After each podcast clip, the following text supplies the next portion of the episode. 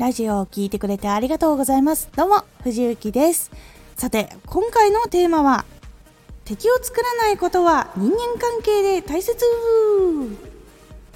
どんな人間にもね、敵として認定されるよりも、そっとうまく別れたりとかね、終わることができる方がいいっていうことがあるんです。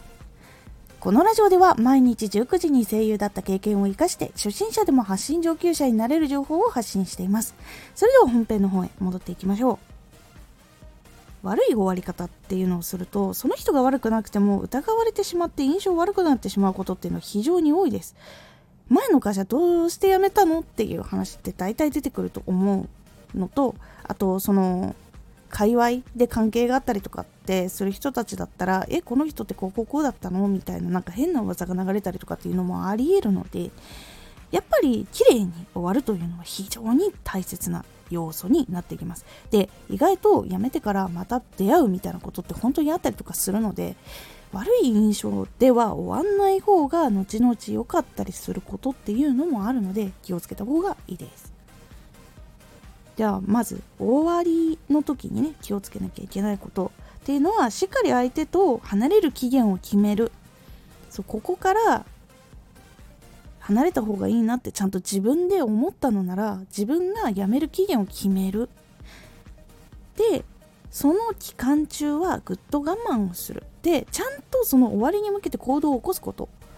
で行動を起こさないと自分で決めた期限になってもやめれないみたいな。結局我慢だけじゃんみたいな感じに自分でしてしまう可能性があるからその時はちゃんと自分でも期限に向かってちゃんと転職先を探すとか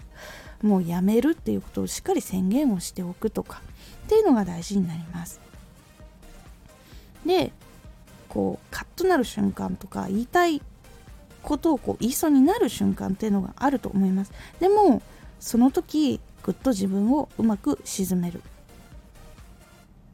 で相手の問題を受け取る必要はありません。それはもうスルーするかうまくその場からいなくなる離れるようにするようにしましょう。そして一番最後どんな人からでも学ぶことはある。っていうところを大事にするとちょっとこう向き合い方も変わったりします。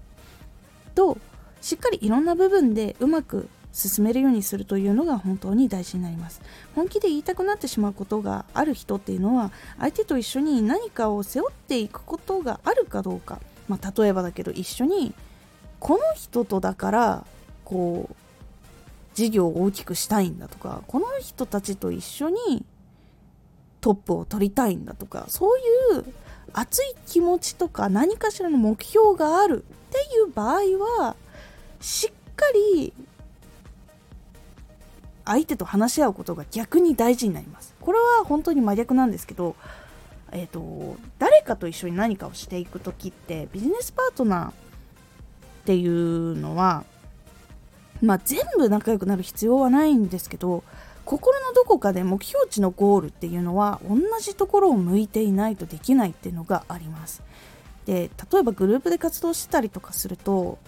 その方向って最初はどうしても合わないっていうのがあるからこそちゃんと話し合っていかないといけない。で自分とは違う性格を持ってるし生活リズム持ってるし耐えれるものっていうのも結構変わってくるからこそその相手が本当に望んでいることを叶えるためで自分のゴールと相手のゴールは一緒なのかとかやっぱそこはしっかりと腹を割って話した方が強い絆が結ばれるしそのゴールが一緒だから我慢ができるとかゴールのためにお互いに動けるようになっていくっていうのがあるので真逆ですね。その目標を叶えたいとか達成したいとかそれがこの人と出なければとかこの会社でなければというのがあるのであればちゃんと腹を割って話をする。というのが大事になります。ですがその真逆。逆にそういう目標もないしそのここで一生骨をうずめるというあれではない。でかつ環境とか人間関係にもし耐えられないっていうのであれば真逆にしっかりと期限を決めて離れるための行動を起こす。で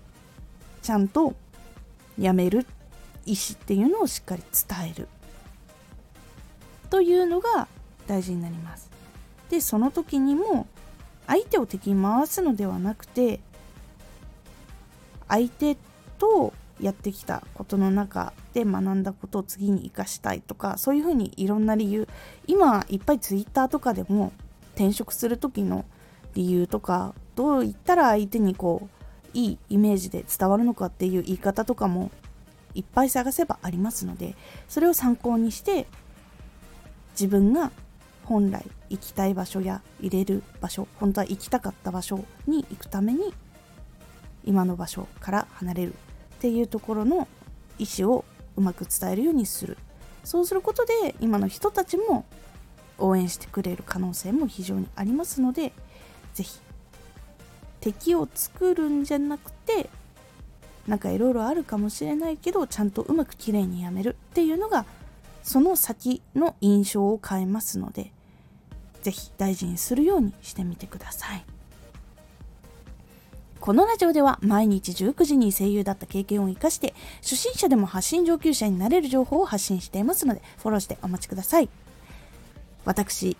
これが更新された時間だね19時にこの1月26日の19時ただいま私は本番をしております配信朗読劇に出演をしております配信朗読劇時空警察バージナル